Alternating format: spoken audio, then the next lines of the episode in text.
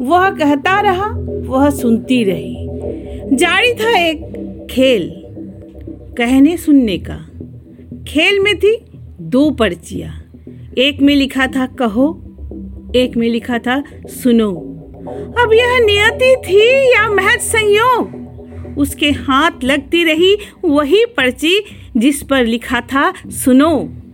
वह सुनती रही, उसने सुने आदेश, उसने सुने उपदेश। बंदी से उसके लिए थी। उसके लिए थी वर्जनाएँ। वो जानती थी, कहना सुनना नहीं है केवल क्रियाएँ। राजा ने कहा, जहर पियो। वह मीरा हो गई। ऋषि ने कहा, पत्थर बनो। वो अहल्या हो गई। प्रभु ने कहा, निकल जाओ। वह सीता हो गई। चिता से निकली चीख किन्हीं कानों ने नहीं सुनी। वह सती हो गई। घुटती रही उसकी फरियाद, अटके रहे शब्द, सिले रहे होठ, रुंधा रहा गला।